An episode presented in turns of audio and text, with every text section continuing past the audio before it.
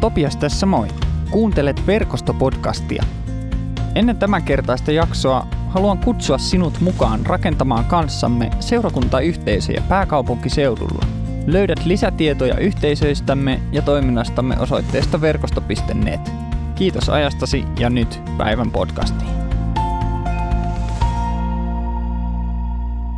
Mennään päivän evankeliumitekstiin. Se on Luukkaan evankeliumista luvusta 5, jakeet 1-15 ja UT 2020 käännöksenä.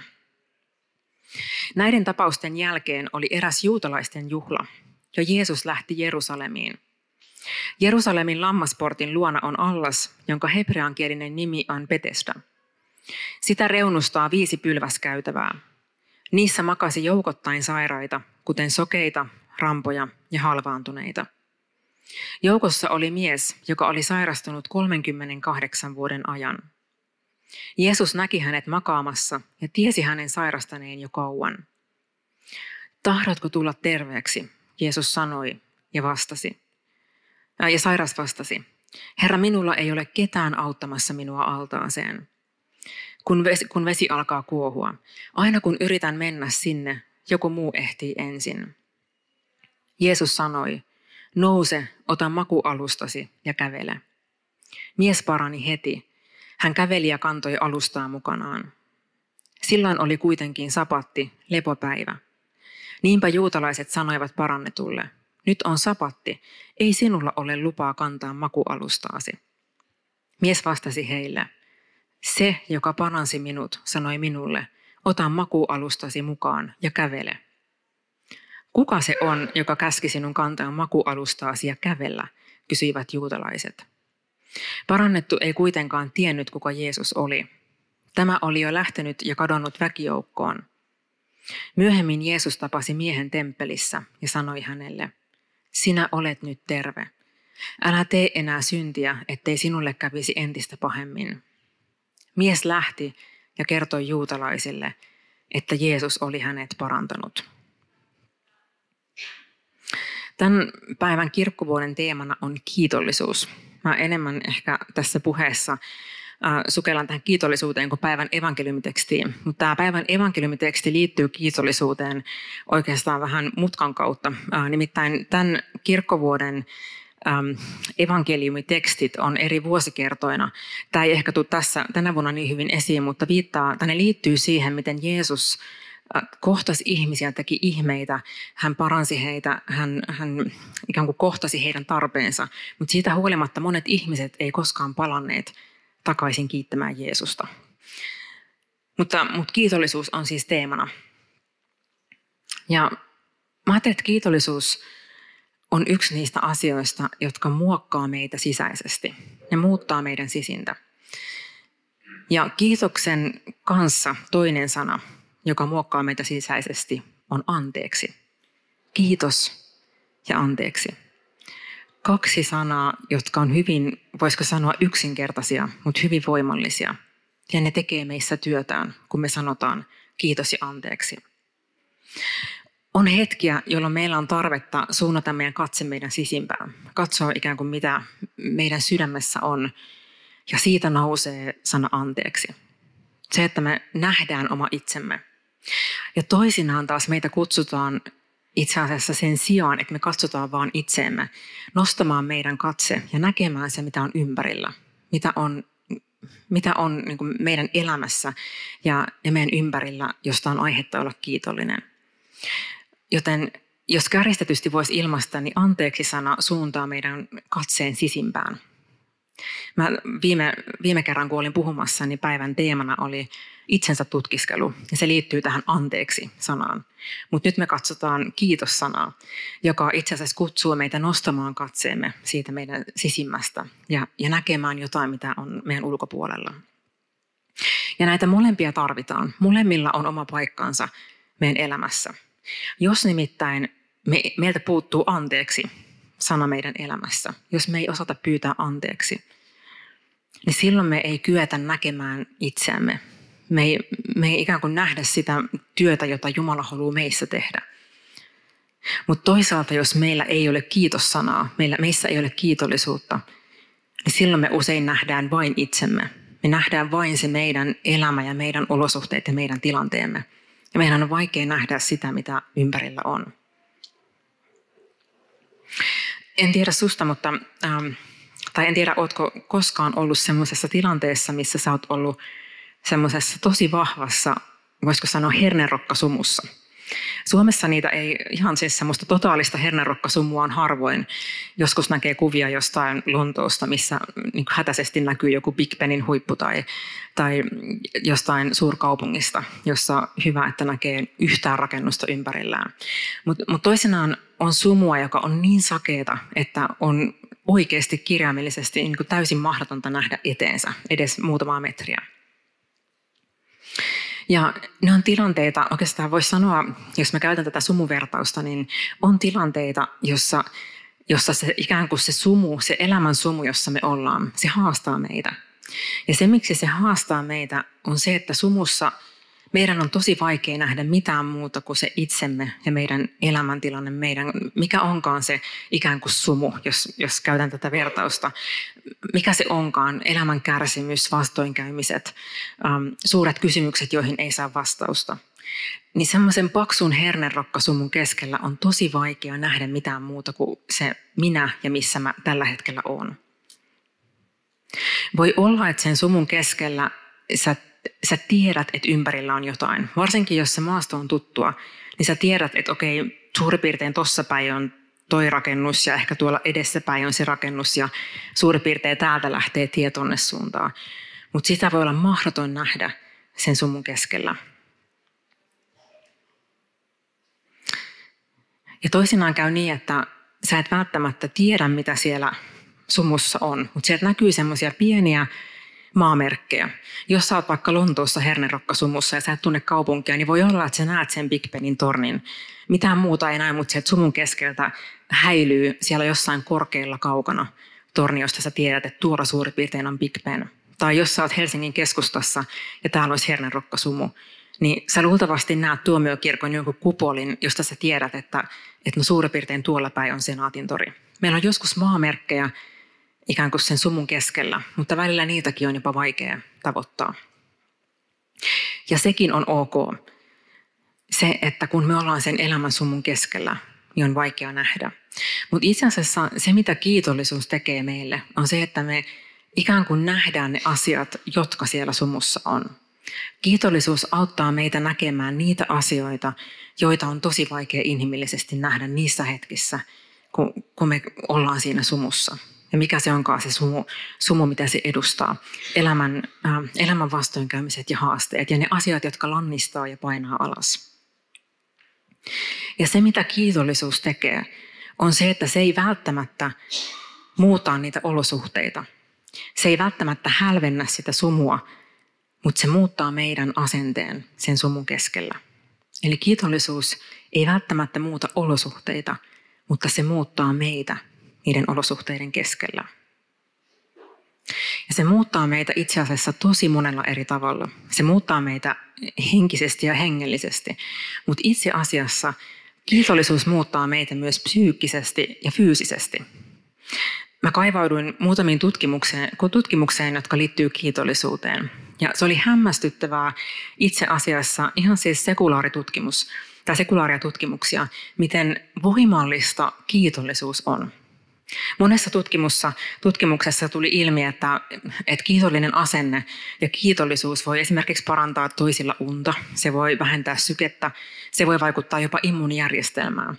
Mutta yksi tutkimus, joka erityisesti osui mun silmiini, oli, oli tämmöinen tutkimus, jossa ähm, nämä tut, siis puolet tutkittavista, äh, heitä käskettiin pitämään kiitollisuuspäiväkirjaa ja toinen puoli ei sitä tehnyt. Niin nämä ihmiset, jotka piti kiitollisuuspäiväkirjaa, kirjasi päivittäin ylös ää, sen, mistä he olivat kiitollisia, niin heidän verenpaineensa laski 10 prosenttia. 10 prosenttia verenpaine laskee siitä, että sä oot yksinkertaisesti kiitollinen.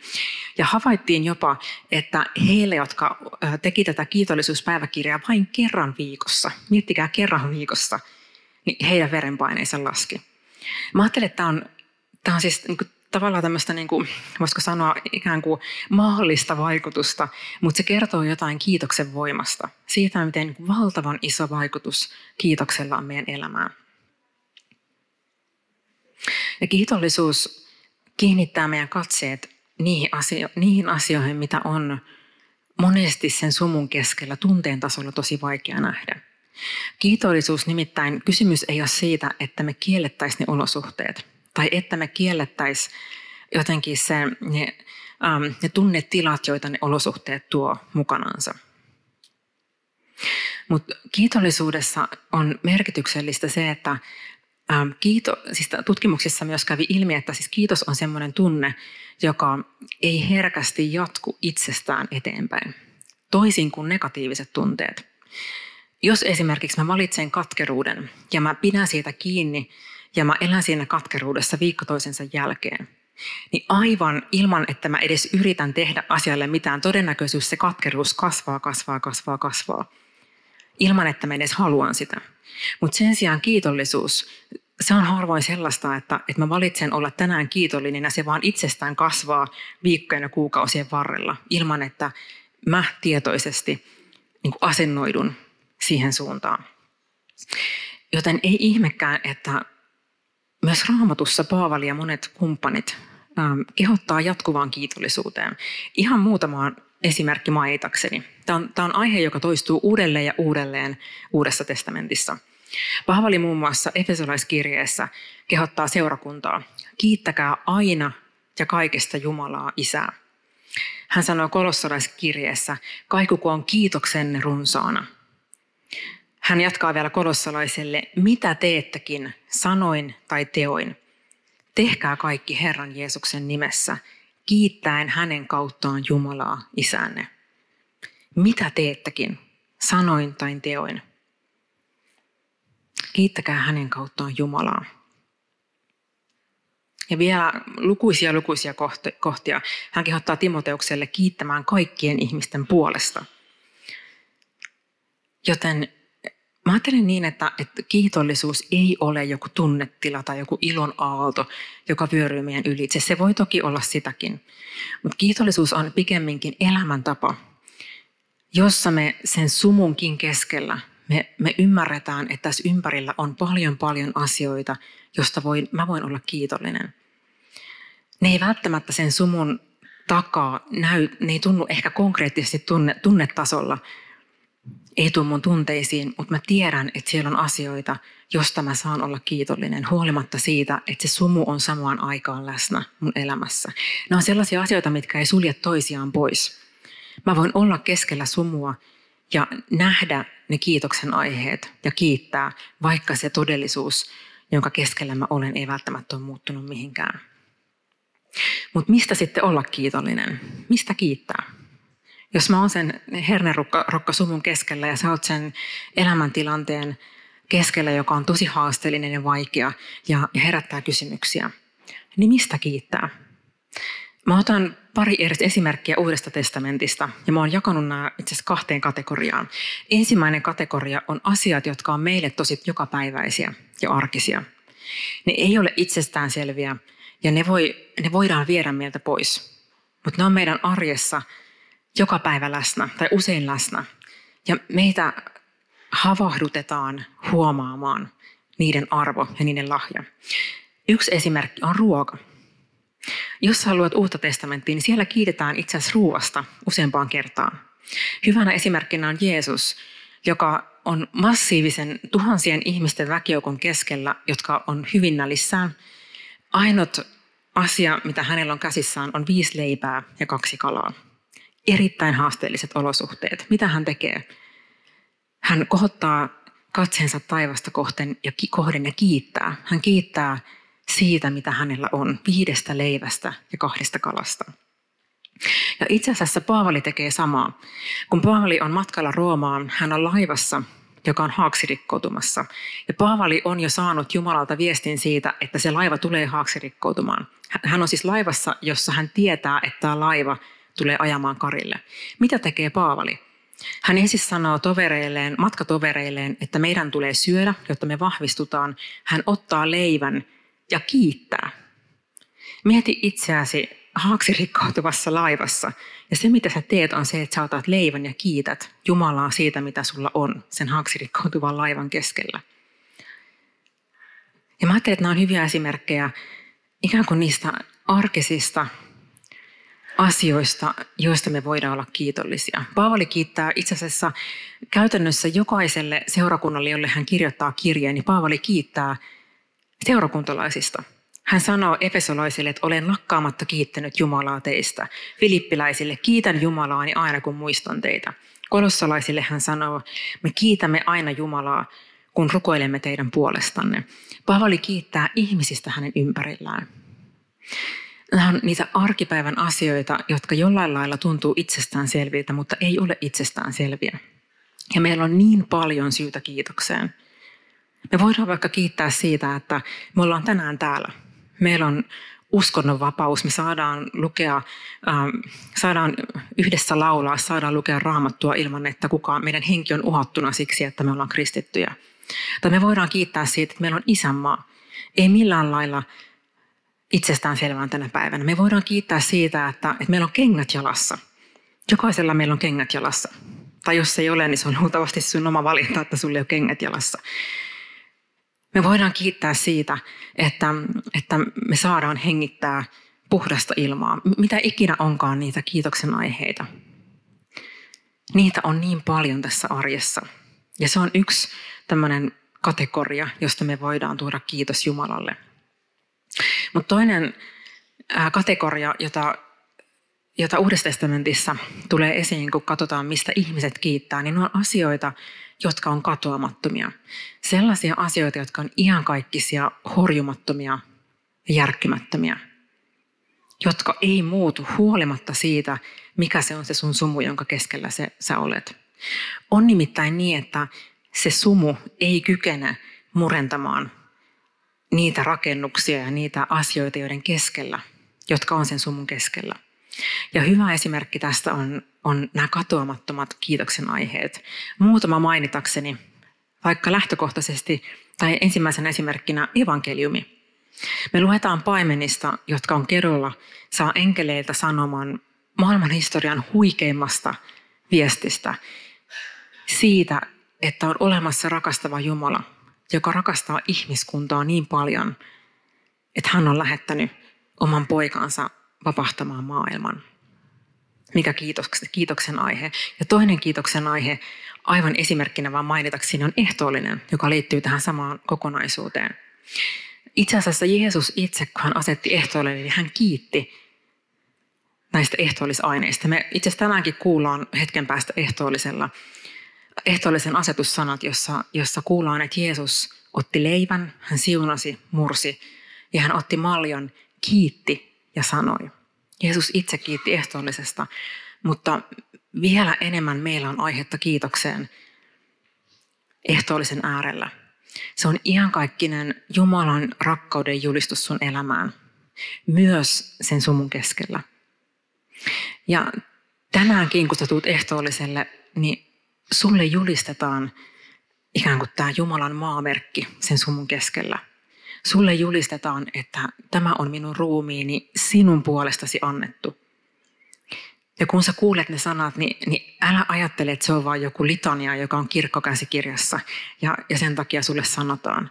Vaan se on julistus sun elämään, Jumalan antama julistus sun elämään. Mä rakastan sua. Tämä ruumis on annettu sun puolestasi. Tämä veri on vuorotettu sun puolestasi. Ne on meille niitä kiitoksen maamerkkejä niissä olosuhteissa, missä itse kukin meistä on. Mikä se onkaan se, se sun ikään kuin sumusi, jonka keskellä sä olet. Ja vielä yksi horjumaton, iankaikkinen kiitoksen aihe, Jumalan valtakunta. Paavali sanoo kolossalaiskirjeessä, että kiittäkää iloiten isää, joka on tehnyt teidät kelvollisiksi saamaan pyhille kuuluvan perintöosan valon valtakunnasta. Kiittäkää isää, joka on kutsunut teidät valon valtakuntaan. Ja hebrealaiskirjassa sanotaan, että me saamme valtakunnan, joka ei järky. Tässä maailmassa on niin paljon järkkyvää. Me ollaan viimeksi tuettu Marokosta, jossa maa konkreettisesti järkkyy. Me ollaan saatu jo useamman vuoden ajan lukea sodista, on pandemiaa, on niin paljon erilaisia asioita, jotka, jotka ympärillä järkkyy. Mutta meillä on valtakunta, joka ei järky. Ja sitten hebrealaiskirjassa sanotaan, jatketaan, että olkaamme sen vuoksi kiitollisia. Olkaamme sen vuoksi kiitollisia. Ja yhtään väheksymättä sitä sumua, minkä keskellä sä saatat tällä hetkellä olla. Sulla on, sulla on täysi oikeus tuntea erilaisia tunteita niiden tilanteiden keskellä. Ja Jumala itse asiassa kutsuu meitä tulemaan kaikessa niin kuin sen meidän kipuilun kanssa hänen eteensä. Mutta sen keskellä sä saat katsoa näihin maamerkkeihin. Ja muun muassa tähän todellisuuteen, että me ollaan valtakunnan, Jumalan valtakunnan lapsia ja meitä kutsutaan itse kiittämään siitä. Joten kiitos ja kiitollisuus, se ei ole sitä, että me kielletään niin kuin haasteelliset tai negatiiviset tunteet, tai me kielletään se sumu ja ne olosuhteet meidän ympärillä. Mutta siitä huolimatta me saadaan ikään kuin nähdä sen sumun keskellä ja löytää ne kiitoksen aiheet, jotka inhimillisesti tunteen tasolla ei välttämättä, joihin ei ole helppo tarttua, mutta ne on siellä, ne on siellä sumun keskellä. Ja siihen meidän kutsutaan kiinnittämään meidän katse. Psalmit on hyvä esimerkki tästä lukuisia, lukuisia kertoja psalmin kirjoittajat kirjoittaa, että, että minkä takia, miksi, miksi minulla on tämä kärsimys ja miksi, miksi paha voittaa hyvän, miksi oikeudenmukaiset kärsii ja väärämieliset menestyy. Ähm, monet vuorottaa sitä, sitä David muun muassa sitä, että hänen henkensä on jatkuvasti uhattuna. Hän ei jaksa enää paeta henkensä edestä. Mutta samalla kerta toisensa jälkeen ne samat psalmit päättyy siihen, että kirjoittaja sanoo, että kiitos Jumalalle, kiitetty olkoon Herra. Yksi tunnetuimmista virsistä Onneni on olla Herraa lähellä on yhden tämmöisen psalmin ihan viimeisiä jakeita, jossa ensin psalmin kirjoittaja vuorattaa tätä omaa sumuaan, jos näin voi sanoa Jumalalle. Mutta sen jälkeen hän, hän valitsee nähdä ikään kuin sen, sen, mitä siellä sumun keskellä on. Ja hän kiittää Jumalansa. Ja Tessalonikalaiskirjeessä Paavali sanoo, että iloitkaa aina, rukoilkaa lakkaamatta ja kiittäkää kaikesta. Tämä itse asiassa tämä käännös pitäisi mennä, että kiittäkää kaikessa. Ei kiittäkää kaikesta, vaan kiittäkää kaikessa. Myös sen sumun keskellä meitä kehotetaan kiittämään. Ja sen sumun keskellä hän julistaa meille iankaikkista rakkautta ja myös muistuttaa meitä siitä, että mä olen sinun kanssasi joka päivä, joka hetki. Joten mikä onkaan se sun elämän sumu, missä sä ehkä tällä hetkellä olet, tai se sumu, mistä sä oot ehkä elämässä tullut viime vuosien aikana niiden läpi. Niiden keskellä sä saat paitsi ojentaa itsesi ja sen koko tilanteen rakastavan isän käsivarsille – ja samalla sä saat löytää, nostaa katseesi ja löytää sen sumun keskeltä ne asiat, mistä meillä on syytä kiittää. Ja niitä on monia siitä sumusta huolimatta. Rukoillaan yhdessä.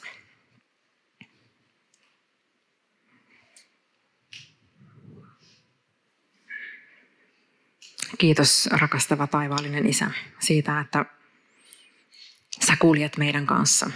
Sä kuljet kirkkaalla säällä, sä kuljet sateessa, sä kuljet sumussa. Ja sä kiitos siitä, että sumujenkin keskellä, elämän haasteiden ja kipujen ja kysymysten ja kärsimysten keskellä, sä oot antanut meille ihan kaikki sen toivon. Sä oot antanut meille niitä maamerkkejä, jotka julistaa, että kaikki ei ole tässä – vielä tulee aika, jolloin asiat on toisin, joko ajan tällä puolella tai ihan kaikkisuudessa, jossa ei ole enää kipua, ei ole kärsimystä, jossa jokainen kyynel pyyhitään, pyyhitään ja hyvä voittaa pahan. Isä, meidän rukous on se, että auta meitä näkemään niitä kiitosaiheita jo tässä ajassa.